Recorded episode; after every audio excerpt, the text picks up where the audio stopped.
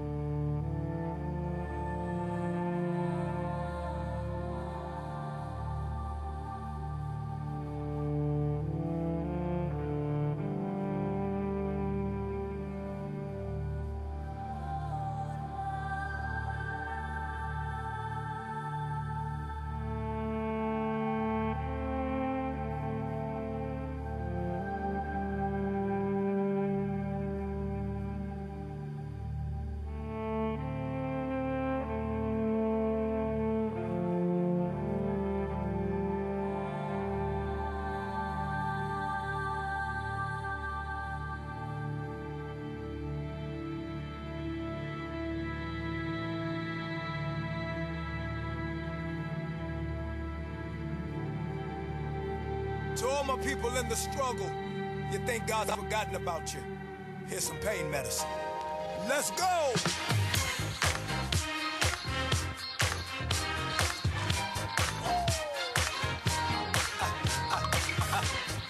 You in your car, you at the house, on your job. Be encouraged, boo.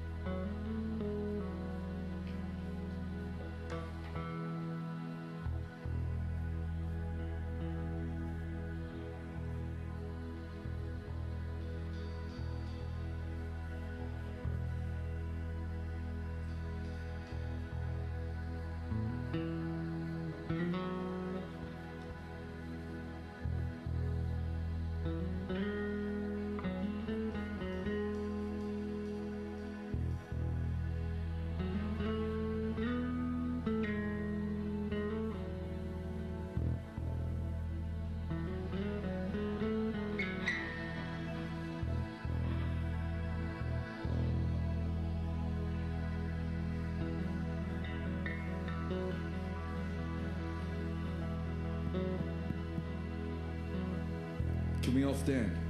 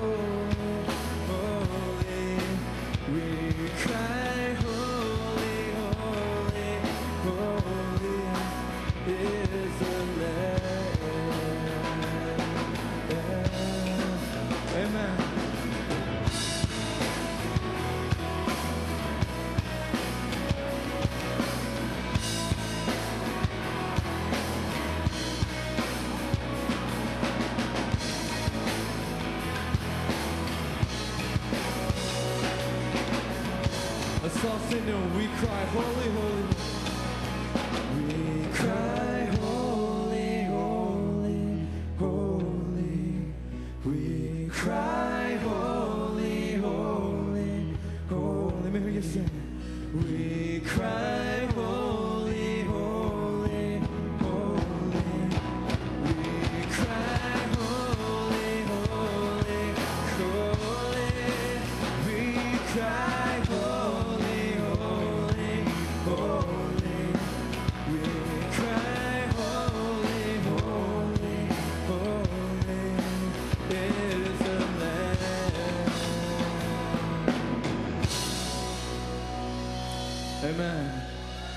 Pray, God.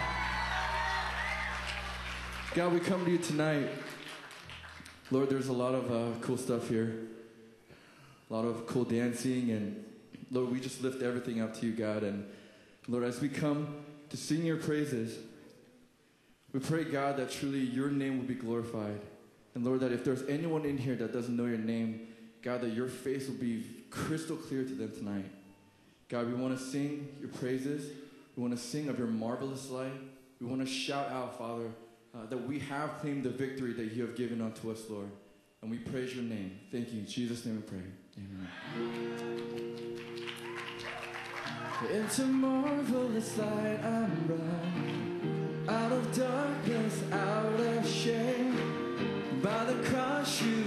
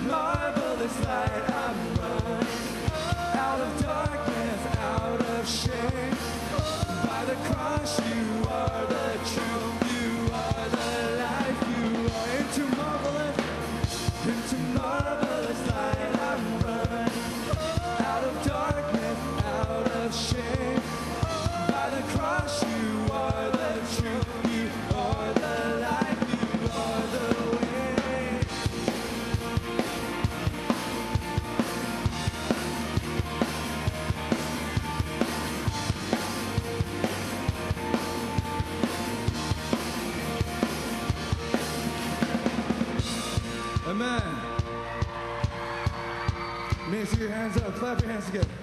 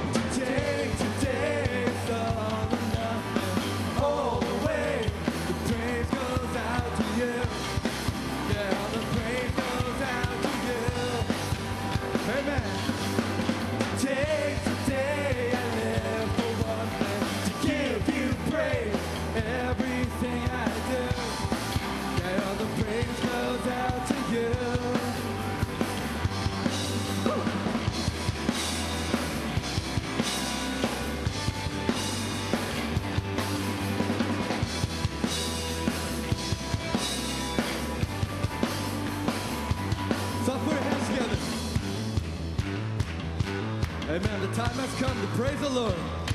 All we are is yours, and all we're living.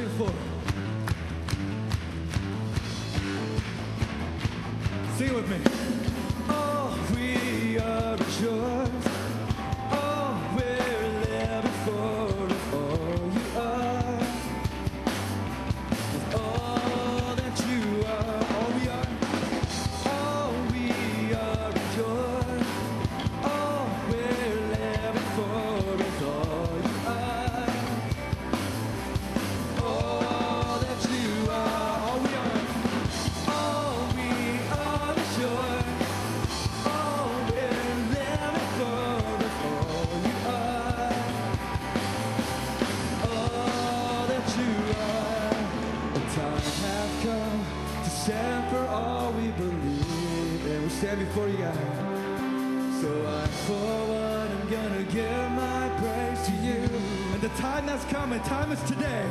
The time has come. Stand for us.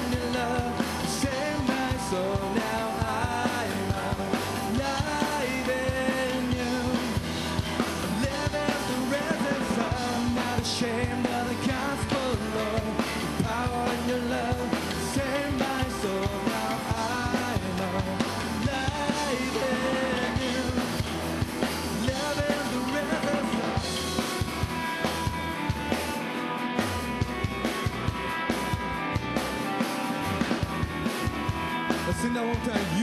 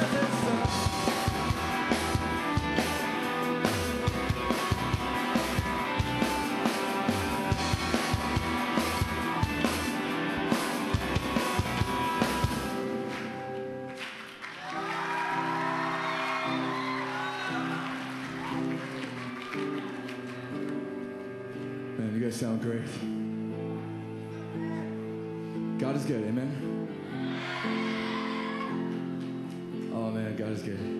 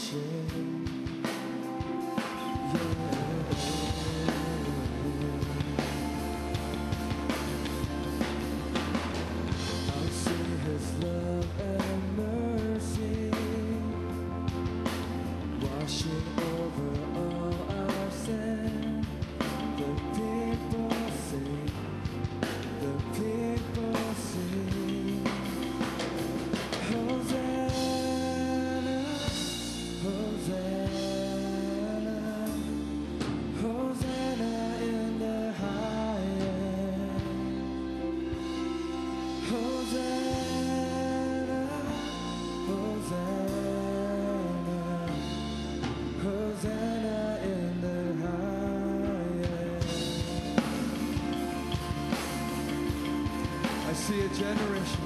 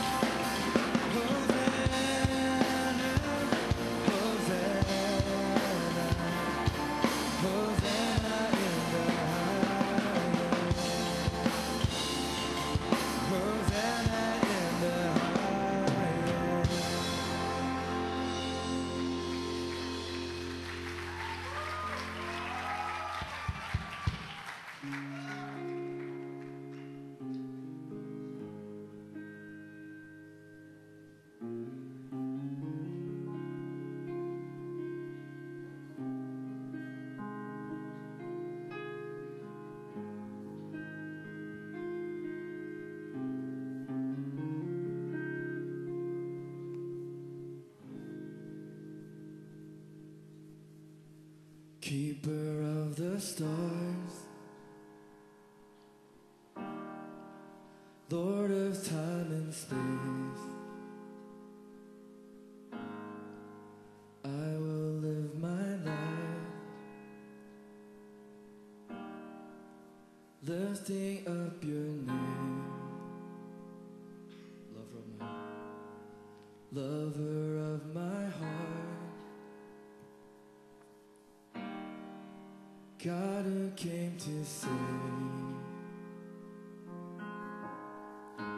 Thank you for the cross.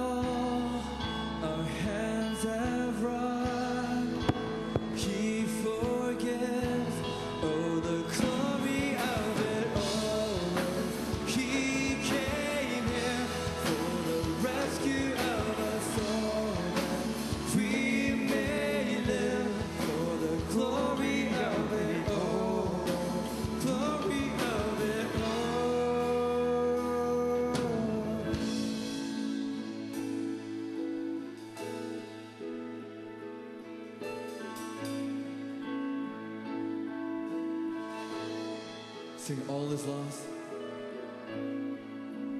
All is lost. Find him there. Find him there. After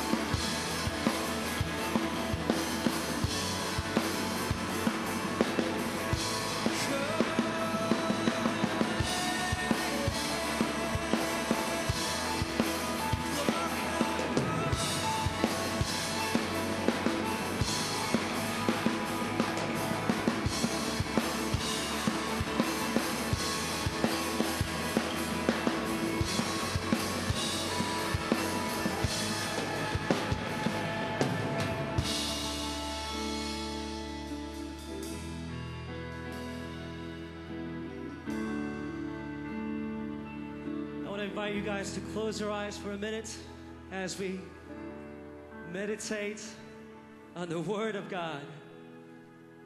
I want to invite you all across the room to close your eyes for a minute as we think about the Word of God right now. Here's a reading of the Word of God from the book of Romans, chapter 8, verse 31. What then shall we say in response to this? If God is for us, who can be against us? He who died did not spare his own son, but gave him up for us all. How will he not also, along with him, graciously give us all things? Who will bring any cha- charge against those whom God has chosen? it is God who justifies. Who is he that condemns? Christ Jesus, who died, more than that, who is raised to life, is at the right hand of God and is also interceding for us. Who shall separate us from the love of Christ? Shall trouble or hardship or persecution or famine or nakedness or danger or sword? As it is written, For your sake we face death all day long. We are considered as sheep to be slaughtered. No, in all these things we are more than conquerors through him who loved us. For I am convinced that neither death nor life, neither angels nor demons, neither the present nor the future, nor any powers, neither height nor depth, nor anything else in all creation will be able to separate us from the love of God that is in Christ Jesus our Lord. Amen. Amen. That's our prayer, Lord. And here we stand, holding on to the promise. Oh, Lord, your gospel is power. And we long for that power to change us from inside out. Heavenly Father, have mercy upon us as we await your word. Speak to us. Speak to us, O God, creator of heaven and earth, ruler of the oceans and the mountains, O King of kings and Lord of lords, yet so intimately with us, Oh, Emmanuel God. Have mercy upon us and speak to, speak to us here today. In the mighty name of Jesus Christ, we pray. Amen. Amen. You may be seated.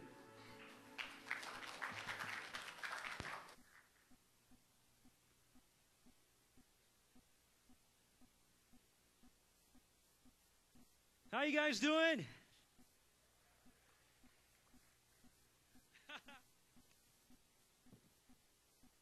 want to ask you one more time. How you guys doing? All right, all right. Let's turn to our neighbors and say, "Welcome. Good job coming out tonight."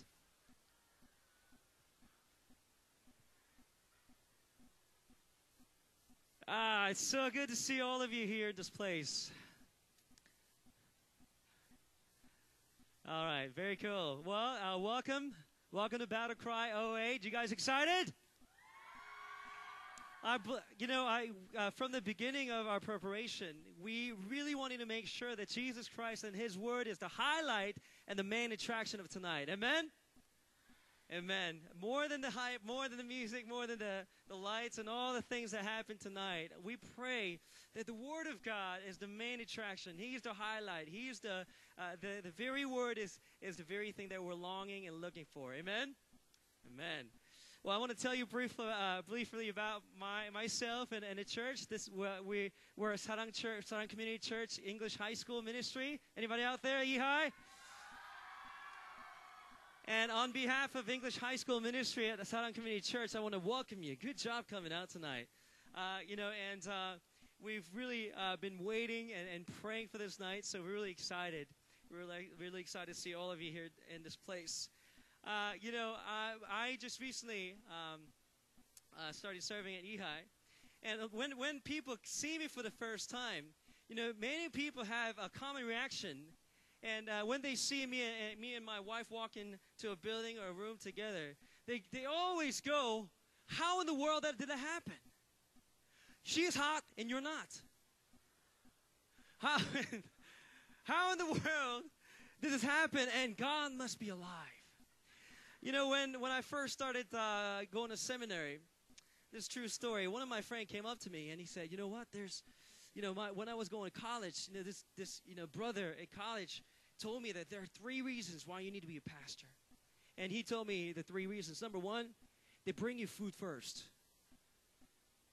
Number two, people generally like you at church.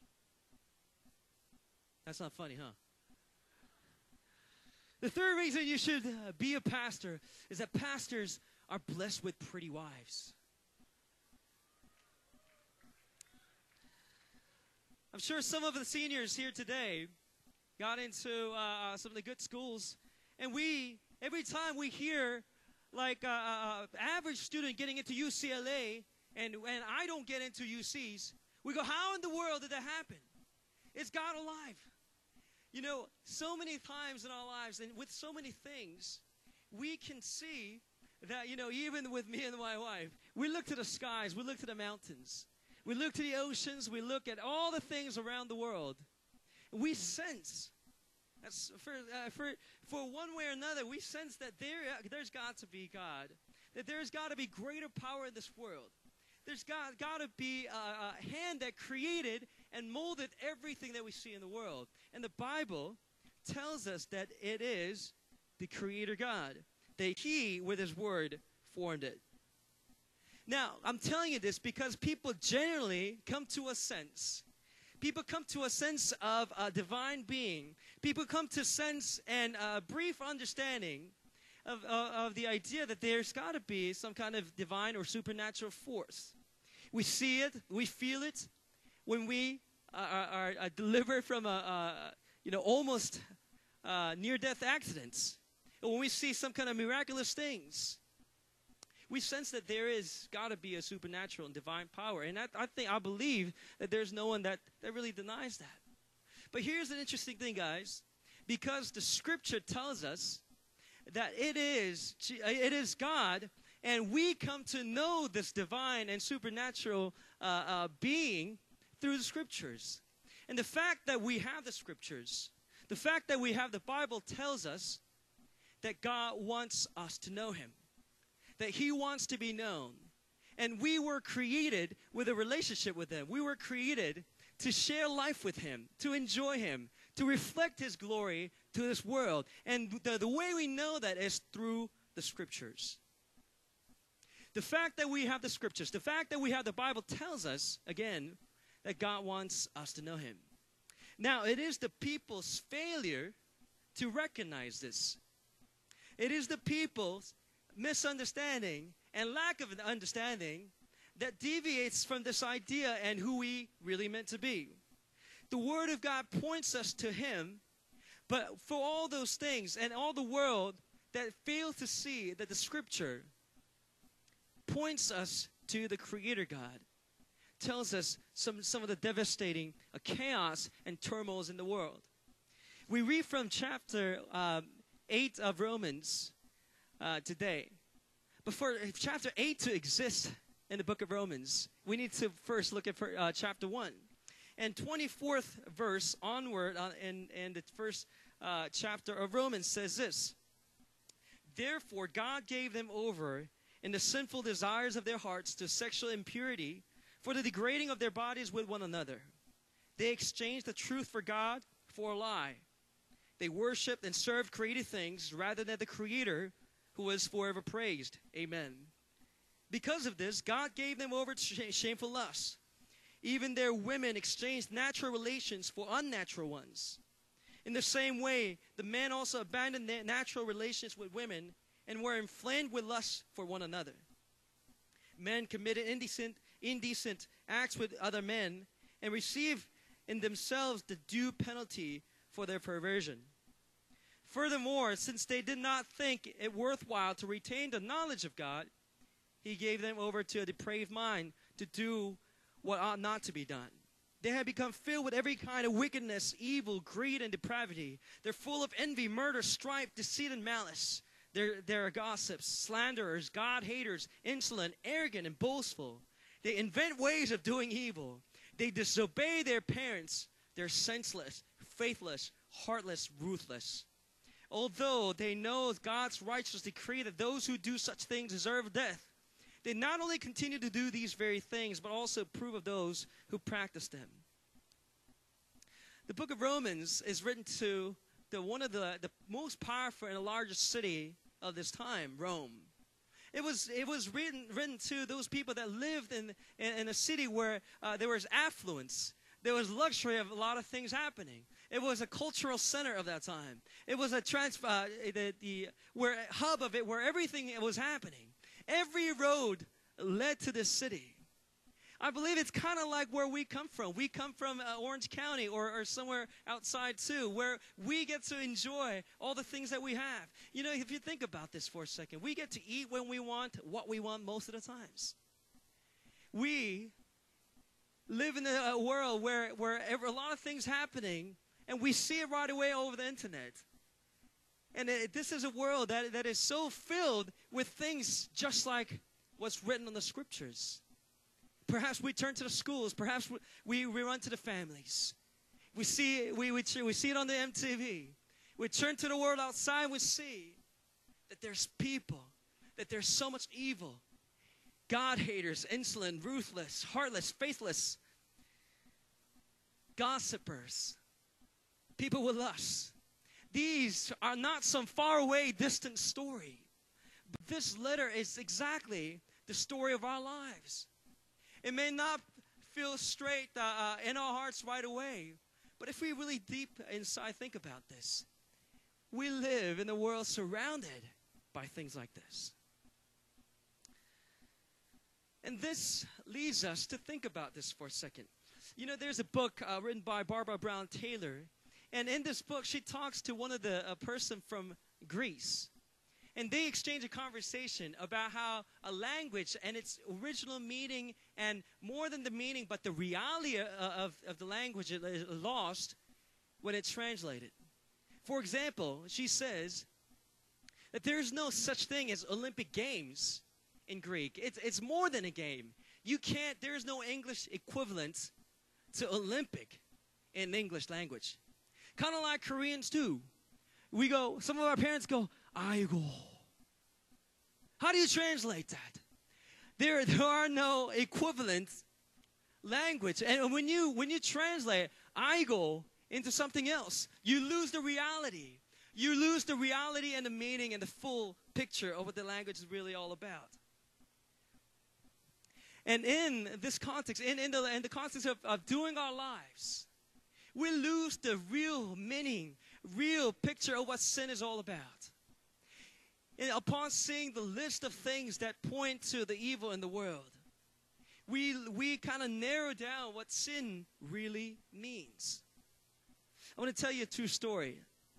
There's a good brother of mine, a good uh, uh, a friend of mine, who used to teach Sunday school. Uh, you know, and, and just a great brother. And his church was, enjoys so much fellowship that they just kind of shared everything together. They, they, they you know, built a great uh, relationship together. And one day, he had a friend named Steve and Julia. You know, and they were, they were, they were the guys that they kind of hung out together. They, um, uh, they, they, they knew each other very well and they shared lives together. And one day, Steve and Julia decided that they're going to get married. And Steve came to uh, uh, my, my friend David one day and said, You know what? I'm going to propose to Julia. And the way I'm going to do this, I'm, you know, this guy's really a romantic guy, right? So the way I'm going to do it, I don't know if you guys know, but if you guys go to K-Town on the Wilshire Street and uh, Abria Serrano, there's a huge building they call they call uh, Aroma Center. And on the top of the Aroma Center, there's a huge outside outdoor screen. You know what I'm talking about? You've seen one of those, right? Outdoor uh, pl- uh, flat panel screen. It's it's big. So anybody that walks through, walks by, you can see it. You can't miss it. And there's a, a little lawn area uh, right across it. So all the friends got together. You know, Steve got all the friends uh, together, and, and he said, you know what? At nine o'clock, you know, I told, uh, you know, back then, you know, it wasn't really, uh, they didn't have a sophisticated system of running things. So Steve uh, hired one of the, the janitor guy, I just see, you know, and, and said, you know, can you, at, at nine o'clock, you know, this, this day, nine o'clock, 9 p.m., can you put, you know, Julia, will you marry me on the screen? True story. So, so you know, Steve got all the friends together. They're just kind of hiding in, in, in the, I mean, behind the trees in the lawn area. And Steve, you know, and brings unsuspecting Julia, you know, uh, to to sit down around 8:55. You know, hey, let's just kind of sit down in this grassy area. Let's just hang out together. They're just, talking. And when it's nine o'clock, they're gonna go, uh, you know, come out and surprise and congratulate them. It's you know time's ticking you know and julia's just complaining you know why? You know why why, why can't we just go to starbucks or something? You know why, why why do we have to sit here? But they're you know just steve's like just hang on a little hang on a little more hang on a little more. They're waiting. 857 858 859 and finally 9 o'clock. And 9 o'clock comes around and all of a sudden the screen goes blank it's black and one by one each letter of her name begins to show up j and she's kind of feeling, oh my goodness, what's going on? You, Steve, are you serious? L.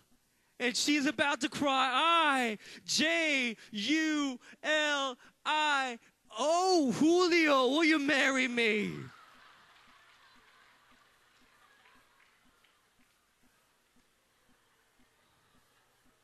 True story.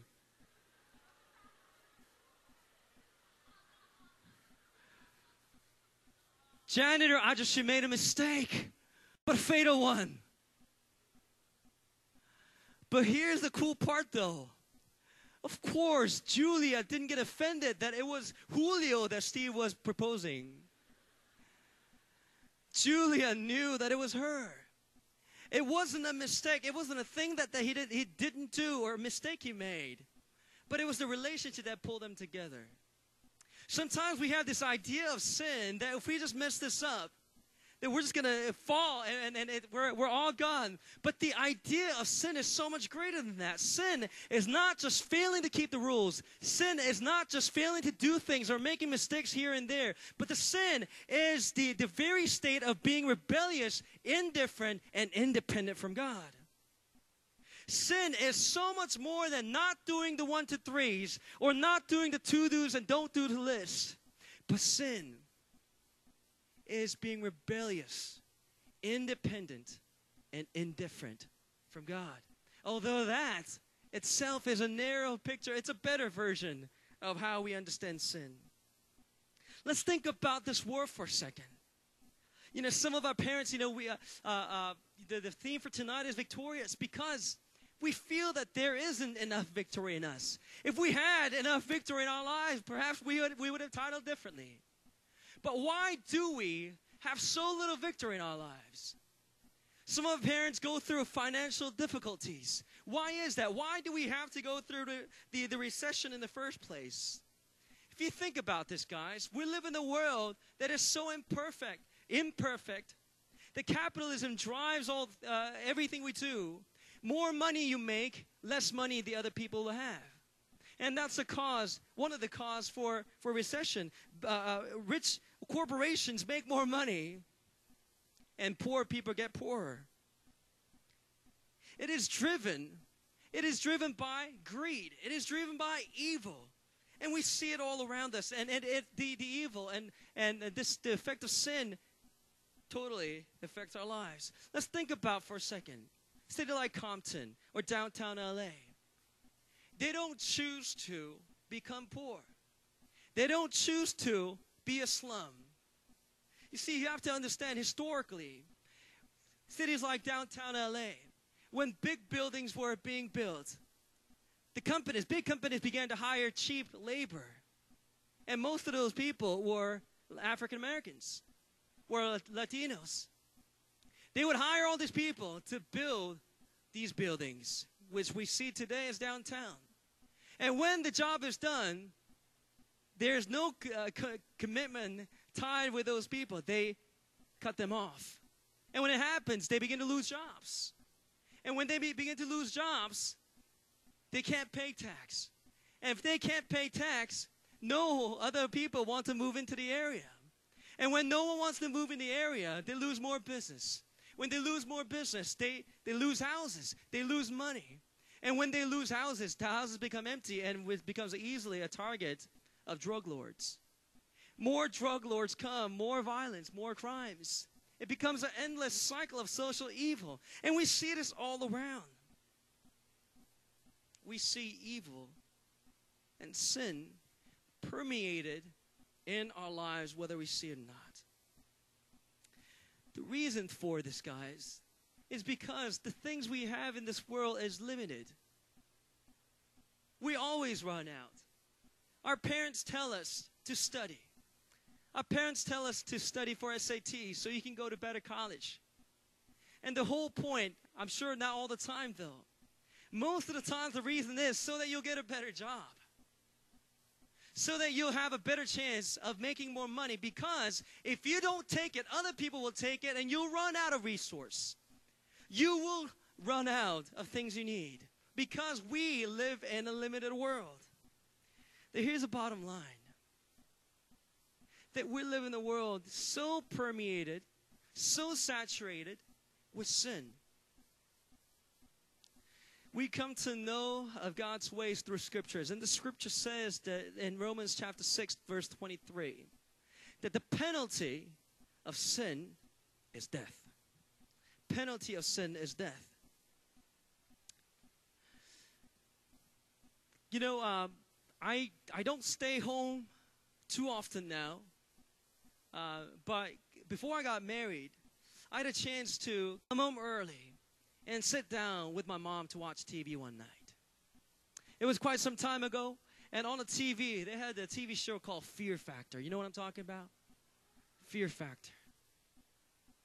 We sat down together and started watching the TV and they were doing some crazy stuff, you know, jumping off uh, the building and stuff like that. But you know, you know what the second part is? They eat the nastiest of stuff. You know what I'm talking about?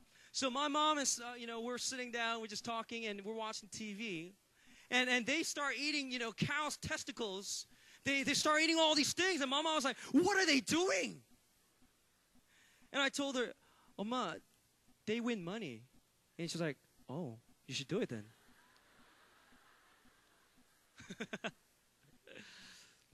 so this one part I clearly remember. So there's there all these contestants are sitting down. I'm, I'm sorry, standing up next to the pool table, and on the pool table there are four items. So basically, you hit a cue, and whichever one you pocket is the one you're gonna eat. So you have to be careful which one you pocket. Do I look hot? Thank you very much. Maybe because I'm hot. No, I'm just kidding.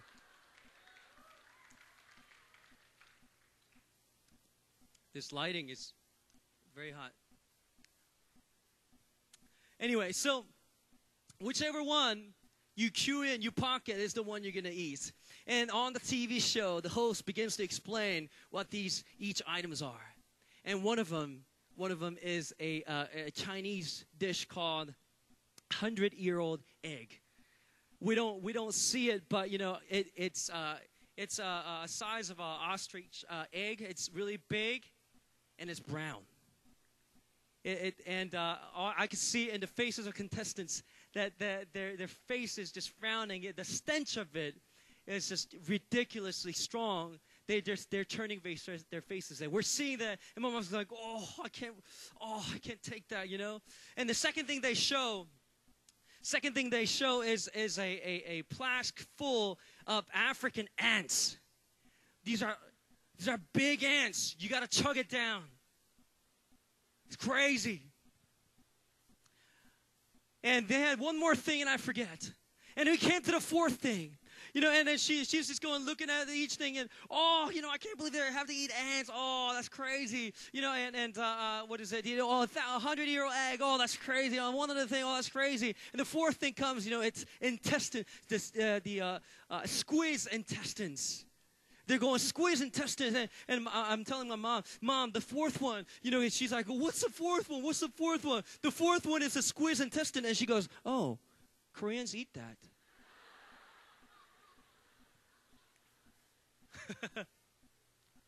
I once heard a pastor that preached this, pre, uh, this sermon that if Adam and Eve were Korean, we wouldn't have sinned because we wouldn't have we would have eaten the snake already.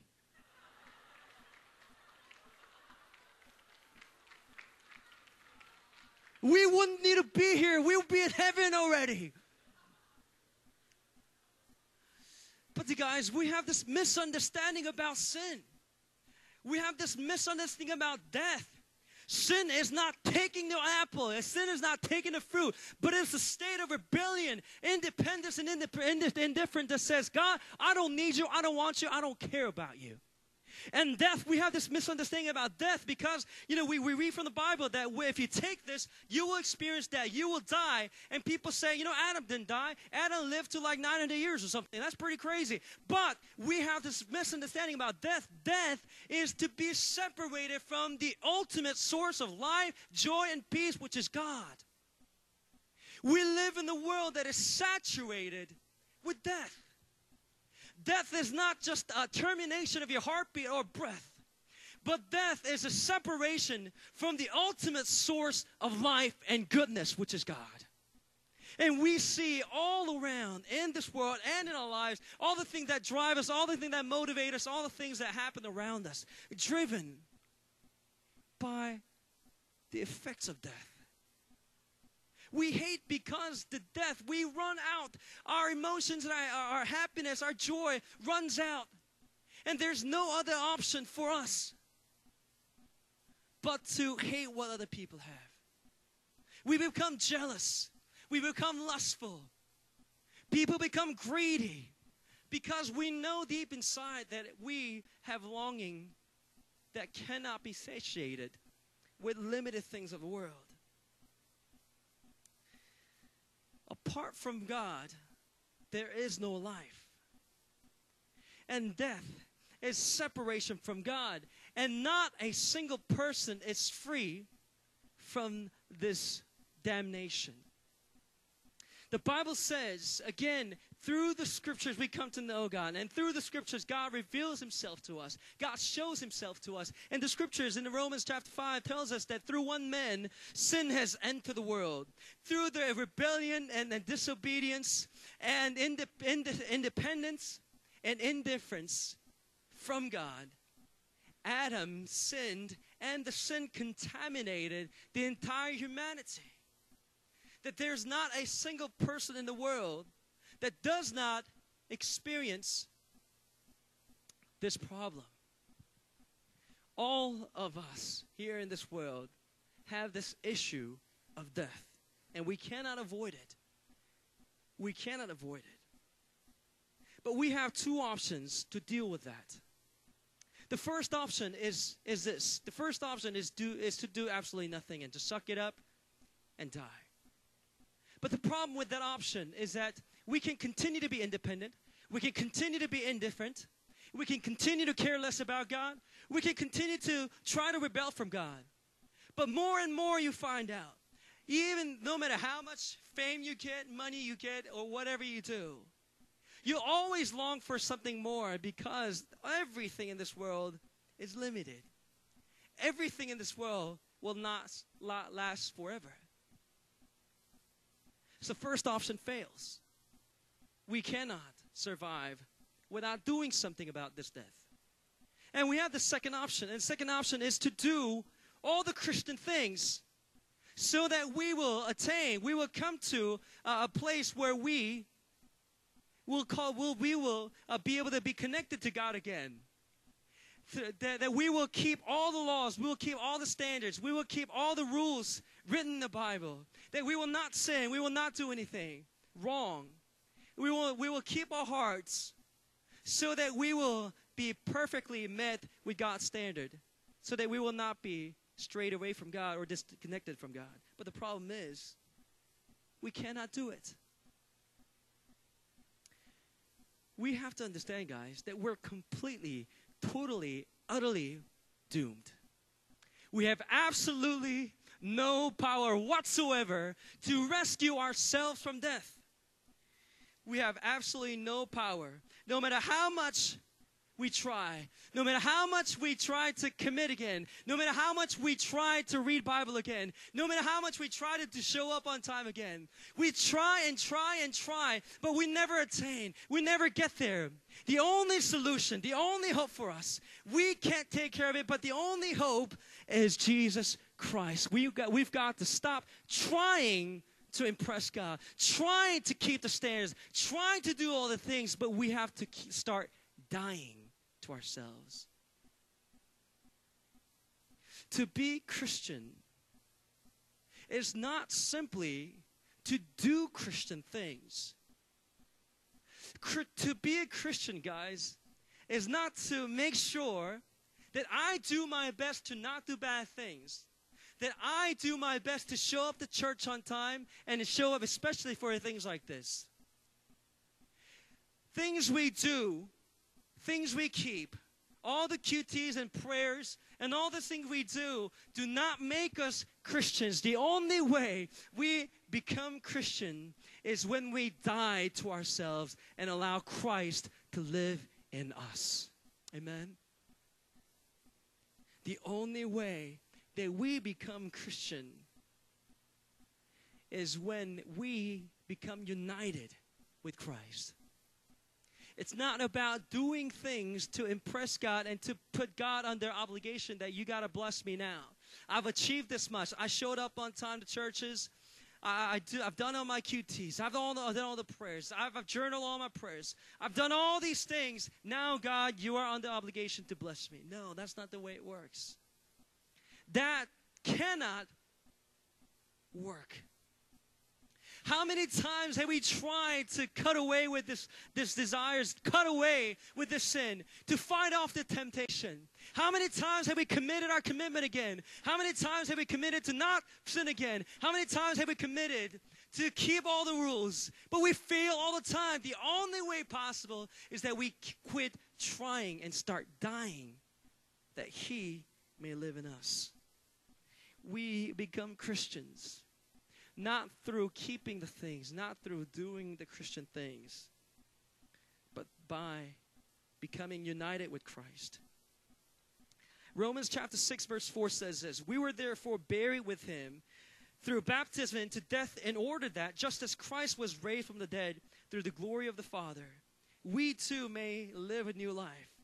If we have been united with him like this in his death, we will certainly also be united with him in his resurrection. For we know that our old self was crucified with him, so that the body of sin might be done away with, that we should no longer be slave to sin. Because anyone who has died has been freed from sin.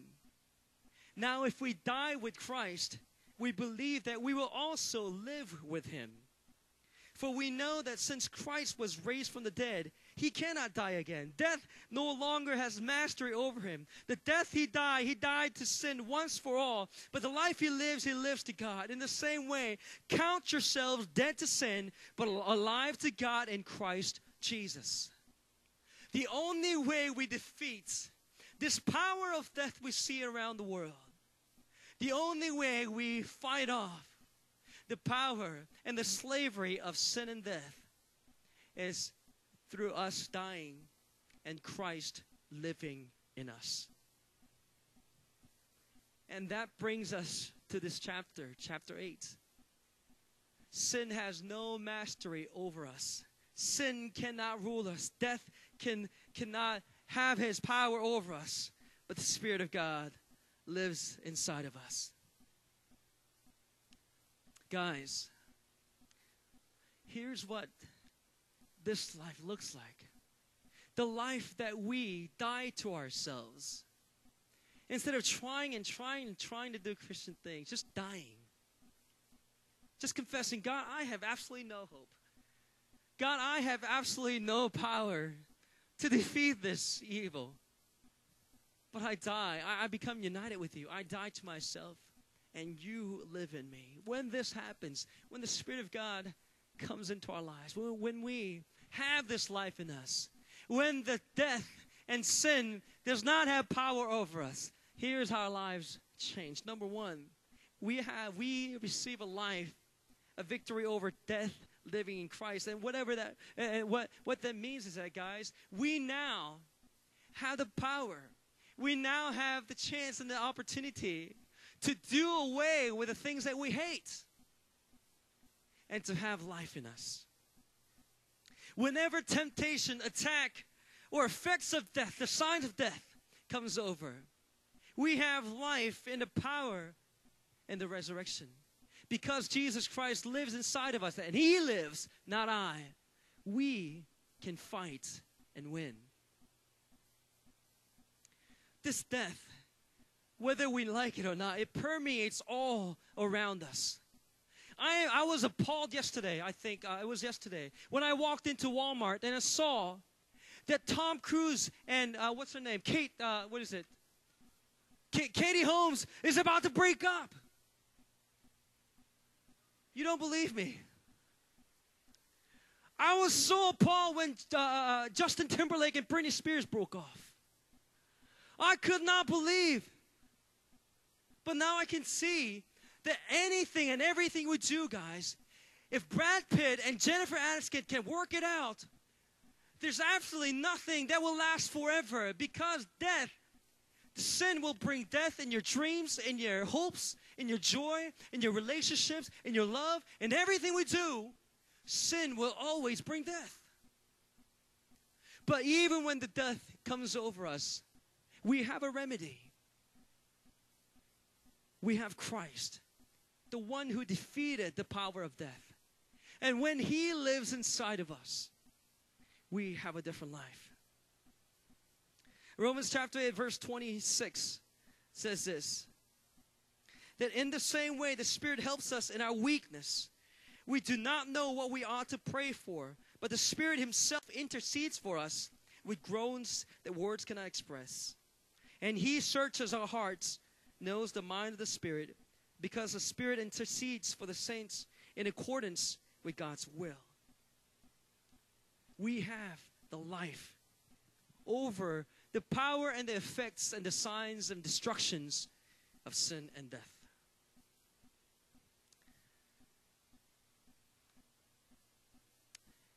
When we face hardships, when we face difficult times, the natural response for many people is one of these two. People will say, There is no God. How can God let something like this happen to me? If God, you are there, why would this happen to me? Or the other response is this God, if you're there, you're probably there, but you're probably helpless. You can't do anything about the situation. I'm going through this difficulty. I'm going through these hardships. My parents are suffering, and it's making me crazy too. All my friends turn against me, and I can't fight off the sin. I try and try, but I can't do it. I go through all this pain and evil in my life. If you're there, you probably can't do anything about it. But our God presents us a different picture. We don't have a God that is helpless in this situation, but who is with us in this situation. In this life we have with Christ, in our sufferings, we participate in Christ's suffering. In all the hardships that we endure, we learn and experience, and we are walking with enduring Christ who withstood the whips, jeers, mockery, spit, stones, and rocks on the way to the Calvary. Suffering and hardships cannot take us over anymore with this life we have in Jesus Christ. The second thing that this victorious life looks like is that we become heirs. We become children of God. You know, one of the things that really, I, I told, I shared this with my uh, EHI kids one time. But something that's really fascinating, there are three things that are really fascinating about Korean dramas. Number one, it always, it always involves rich families. People always rich. And number two, there's somebody always dying. And number three, there's always some kind of secret behind the birth. It's really, the girlfriend is really your sister.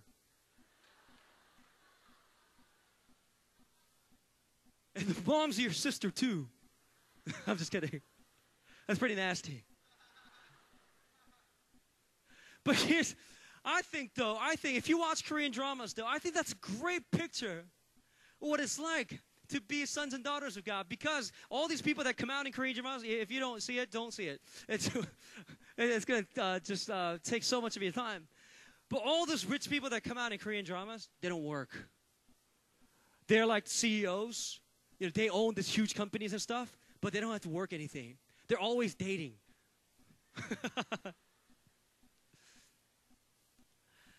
but they always spend money in this drama. They go on vacations, they go on this, they, they buy this, they go to the fancy restaurants. It seems like their credit card never runs out. To be Christian and to really be a Christian, to have the life of Christ, and the power of life in us, is to have the, this tap, to, to be able to tap into the unlimited, undying, unending source of life that whatever we go through, our source of joy, our source of happiness, our source of power and strength never runs out. That is what it means to have a victorious life. we never run out, no matter what is in front of us. We never run out of joy. We never run out of strength. We never run out of happiness. We never run out of His presence. Our God is the ultimate source of life, joy, and all the good things in life. Amen. And to be Christian is to be, be able to tap into the ultimate source of life. And the third thing, and the last thing, that this victorious life looks like is that this is a life that allows us to look forward to the future glory. I want you to imagine if these two people worked in a factory, they worked the same hours, they worked the same kind of job, but I were to offer this one person $10,000 a year, or this other person $100 million a year. Their attitudes and coming to this work would be totally different.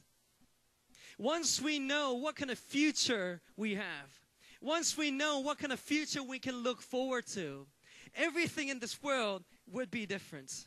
Verse 18 says this I consider, of chapter 8, I consider our present suffering, suffering not worthy. Suffering is not worth comparing with the glory that will be revealed in us. Jesus Christ will return. And when he does, we too will have the glorified body. Everything that made us weak, everything that went put us through evil and death will be stripped away, will be gone. And we will have a new heaven and new earth. And we will have the ultimate source always in us forever. Whatever we messed up in this world, God will completely restore as He returns. And nothing will be able to separate us from the, lo- lo- uh, from the love of God. That no power of death will ever be able to take hold of us again. Guys, I want us to take a look at the verse one more time. The verse the way we read today, chapter 8, verse 31. Listen very carefully. What then shall we say in response to this? If God is for us, who can be against us? He who did not spare his own son, but gave him up for us all, how will he not also, along with him, graciously give us all things? Who will bring any charge against those whom God has chosen? It is God who justifies. Who is he that condemns? Christ Jesus, who died, more than that, who was raised to life, is at the right hand of God and is also interceding for us. Who shall separate us from the love of Christ? Shall trouble or hardships or persecution or famine or nakedness or danger or sword? It is written, For your sake we face death all day long. We're considered as sheep to be slaughtered. No, in all these things we're more than conquerors through him who loved us. For I am convinced that neither death nor life, neither angels nor demons, neither the present nor the future, nor any power, neither height nor depth, nor anything else in all creation will be able to separate us from the love of God that is in Christ Jesus our Lord. Amen. I want to invite you tonight. I want to invite you tonight that we will recognize that we're doomed. We are helpless when it comes down to the power of sin and death. I pray that tonight will be a night where we make up our mind to say, Lord, I drop it. I cannot do it on my own. I cannot do it with all the righteous and Christian things that I do. I must give up and you live. When you live, I will gladly pray. I don't have to force myself to pray. I don't have to force myself to do certain things because you in me live inside out. I pray tonight we will hold on to this victorious life, that we, with this power of resurrection, with this power that is found in the name of Jesus Christ, that defeated power of death, we will have this life to enjoy until Christ Jesus returns. And we will so look forward to that time. I want to end you with this story. A couple of years ago, actually two years ago, I met my wife. And the second time I saw her, I fell in love. When I first saw her, the world became slow motion and the light started like light shone from from back of her. I was like, "Oh my goodness, she's so hot." This was when we this was a summer and we just started dating. I think it was uh, actually I think I um, I was so nervous to ask her out, and um, she tried to hit on me by uh, no, I was kidding. No, she asked me for a favor, and and uh, so basically to make the long story medium length, we we, we met and we were, we were we were having conversation. And, and I said this, you know, I was on I was on my way to go to a mission in Mongolia. This was a, a close to two weeks mission. I was to uh, lead worship and speak in, in Mongolia. And you know, guys, you have to understand this this mission trip. I was supposed to lead worship. I was supposed to preach. You know, it was it was one of those life threatening, you know, dangerous mission. But I, I went up to her and I said, you know, um, you know, like I'm gonna go on a mission, and uh, I might not come back. It's gonna be uh, very dangerous because uh, you know when you go on a mission, you're basically putting your life out, and uh, you know like, so like, um, will you wait for me?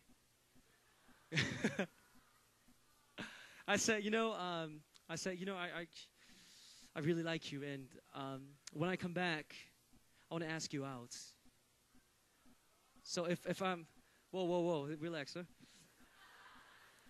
So I said, if I come back in one piece, will you go watch watch the Caribbeans with the the Pirates of the Caribbean with me?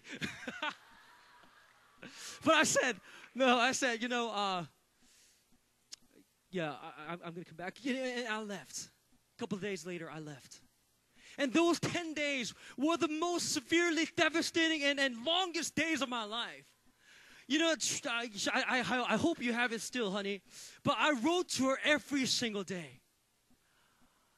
Every single day, I was waiting for my return. Although I, I was totally enjoying worshiping, I totally enjoyed speaking, I was doing all these things. But in my mind, I have to safely return. You know, I'm going to do my best here, but I so look forward to the return.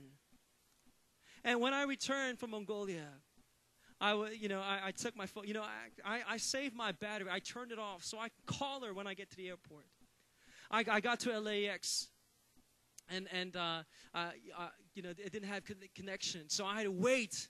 Even after the plane, I had to wait until I get to the baggage claim. And at the baggage claim, I took my phone out and I turned it on and I, I, I called her and, her voice came on the phone. I said, you know, I'm back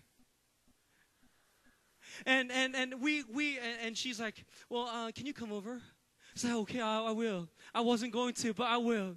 And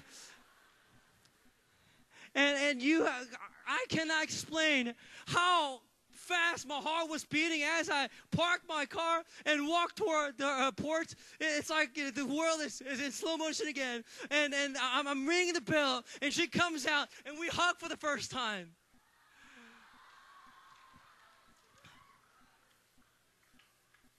And that joy, that joy cannot be reproduced again. That incredible joy made everything that I went through for the past days so worthwhile. We look forward to heaven. We live in a world that is so bombarded with the power of sin and death that our families, our myself, my, my conscience, my life, and, and everything we go through is bombarded, devastated, destructed, and, and so tired and weary of the power of death. But we await the return of Jesus Christ. But when He returns, because when He returns, everything we go through, all the sufferings and hardship we go through, will be worthwhile. It'll make sense. When Jesus returns and he embraces in his, and in his arms and says, No more tears, no more dying, no more crying, no more pain, no more suffering. You are mine and I am yours. It's all going to make sense when Christ Jesus returns. Oh, my brothers and sisters, I want to invite you tonight, as I invite the band to come up and, and lead us in, in a few songs.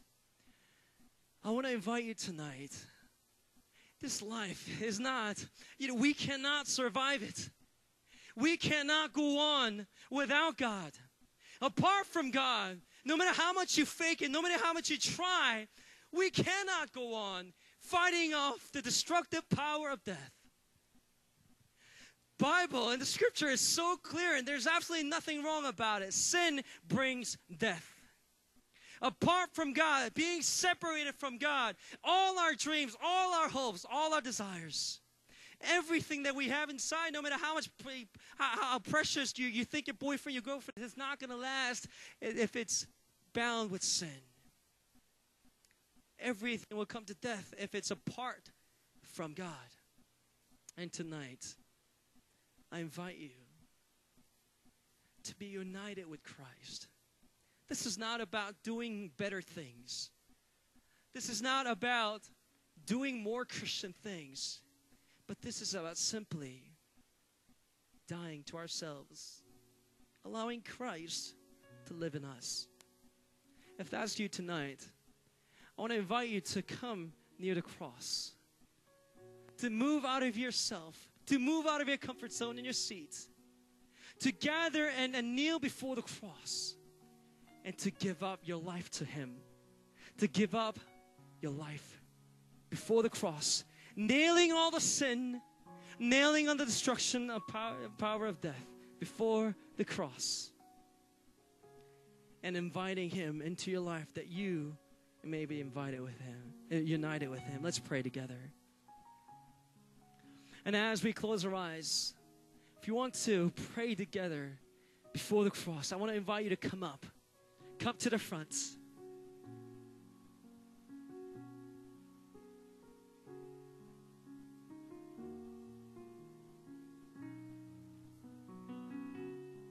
Let's sing together. Oh Lord, you search me. You know my ways. Even when I fail you, I know you love me. Sing together. Your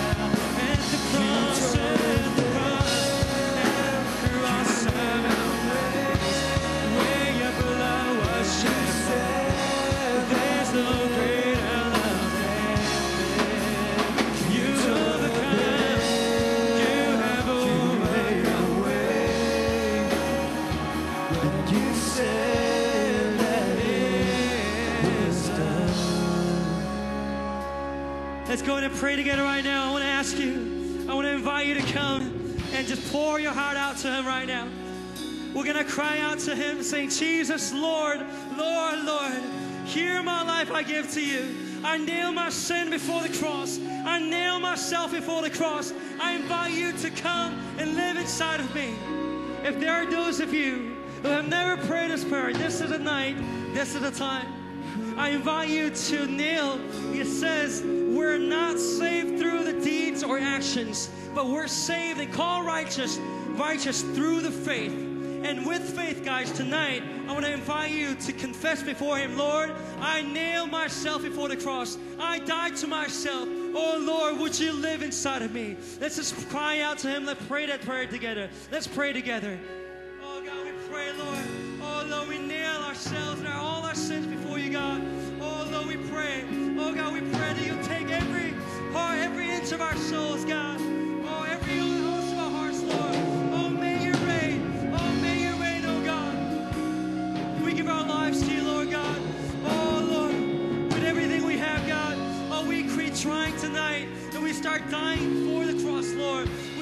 Sin before you, Lord. We confess that we cannot, we cannot move on without you, Lord. We cannot survive without you, God. Oh, Lord, we pray.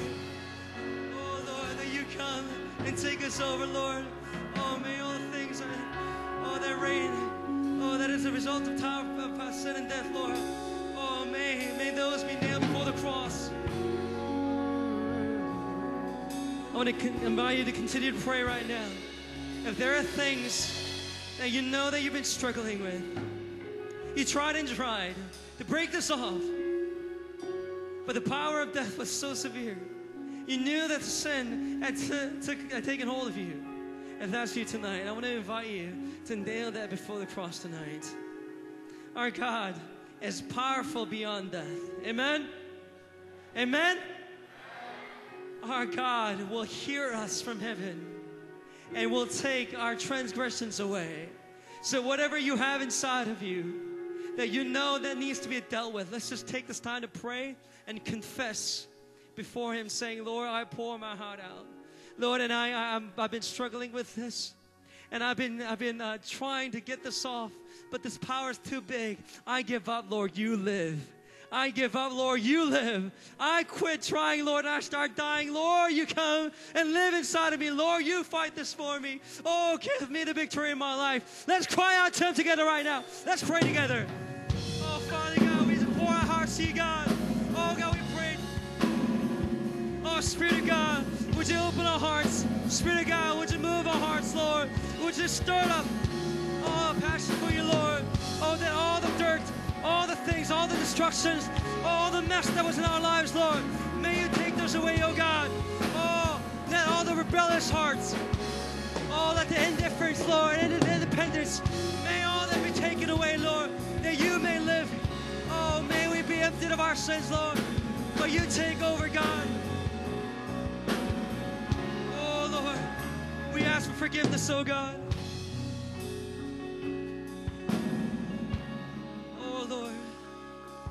Let's continue to ask for victorious life. Let's pray that the power of the resurrection and the power of life will reign over us. Let's cry out to Him for victory in our lives. In everything we do, let's pray that the power of sin will be done away with, but the power of life will be filled in our lives every single moment. Let's pray. Cry out to Him for victory in us. Let's pray together.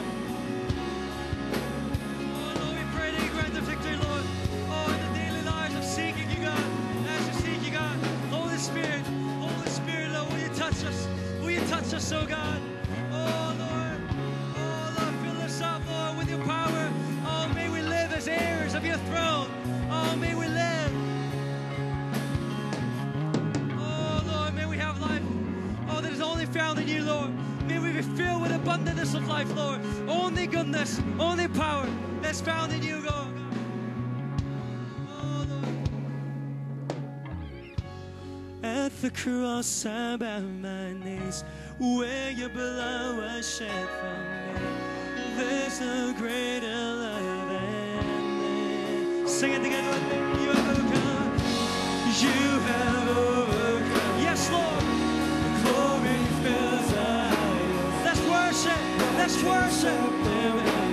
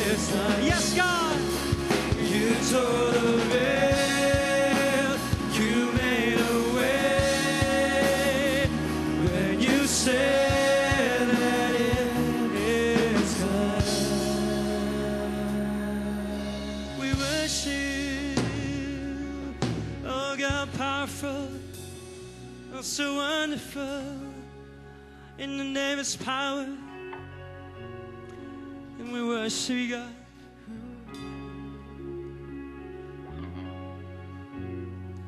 We're going to take this time to pray for a few more things right now. Let's pray for victory in our families. I know there's some of us, you know, guys, our God is not helpless. Our God is not even not there. But in every suffering, in every tear we shed, although we don't see the fuller picture yet, as we look forward to the day He returns and makes sense of everything that we go through today, in the very moment of suffering and hardships and tears and, heart, and pains and wounds and scars, Jesus Christ is right there.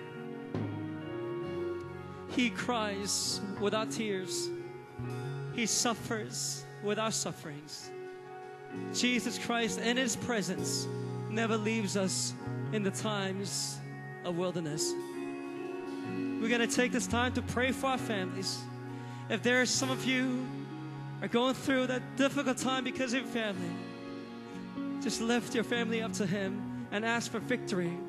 Ask for power of life in your family. We're gonna, we're gonna take this time to pray all together out loud. We're gonna vocalize our prayer. We're gonna cry out to Him with the privilege we have in the name of Jesus Christ. We're gonna pray, Lord, restore our families. Grant us victory in our family. Let's cry out to Him together right now. Let's pray together. Oh God, we cry out to you, Lord. Oh Lord, we lift our families to you, God. Oh Lord, we pray that you grant us victory. Lord, there's power. Beyond the death. There's power beyond the sin, oh God. Oh Lord, we pray. Oh, that you restore us, oh God. Oh Lord, we pray that you redeem, redeem us, oh. Oh God, we pray, Lord, that you restore the families, oh Lord. Oh Lord, we lift up those pains and wounds to you, Lord. We know that you're right there listening to us, oh God. Oh, we know that you're not helpless, Lord. We know that you're watching over us every single moment, every step we take, oh God. Oh Lord, we pray that you speak to us. Oh, in this time, Lord. Oh, make yourself known to us, Lord. Oh, may your miracles and your victory surround our families, oh God. Oh, Spirit of God.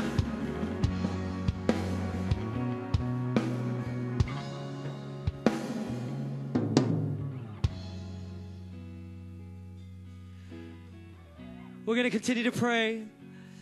This time we're going to pray for our schools and our family, friends. Let's pray for victory in our schools. That, that, that uh, somehow we, uh, beyond the power that we can see, that the work of God will be manifest in our schools and our, fri- our friends that go through a difficult time, that go through the destructive lifestyle. That the power of life unending source of life will just overwhelm and overpower everything that happens in our schools and our friends and, and uh, all the, the peers and everybody that we see. If there are souls, if there are faces that you like lift up before God right now, let's pray together for, for those, those people and those of friends in our schools and our hug ones and, and all the people we know. Let's pray for those people that God will grant them victory in their lives. Let's pray together right now. Let's pray together. Oh Lord, we lift up our friends and family to you, Lord. We pray for, people in our schools, oh God. Oh Lord, we pray. Oh, that you restore us, God. Oh Lord, we pray that the power of your life, Lord. Oh, may your strength and your victory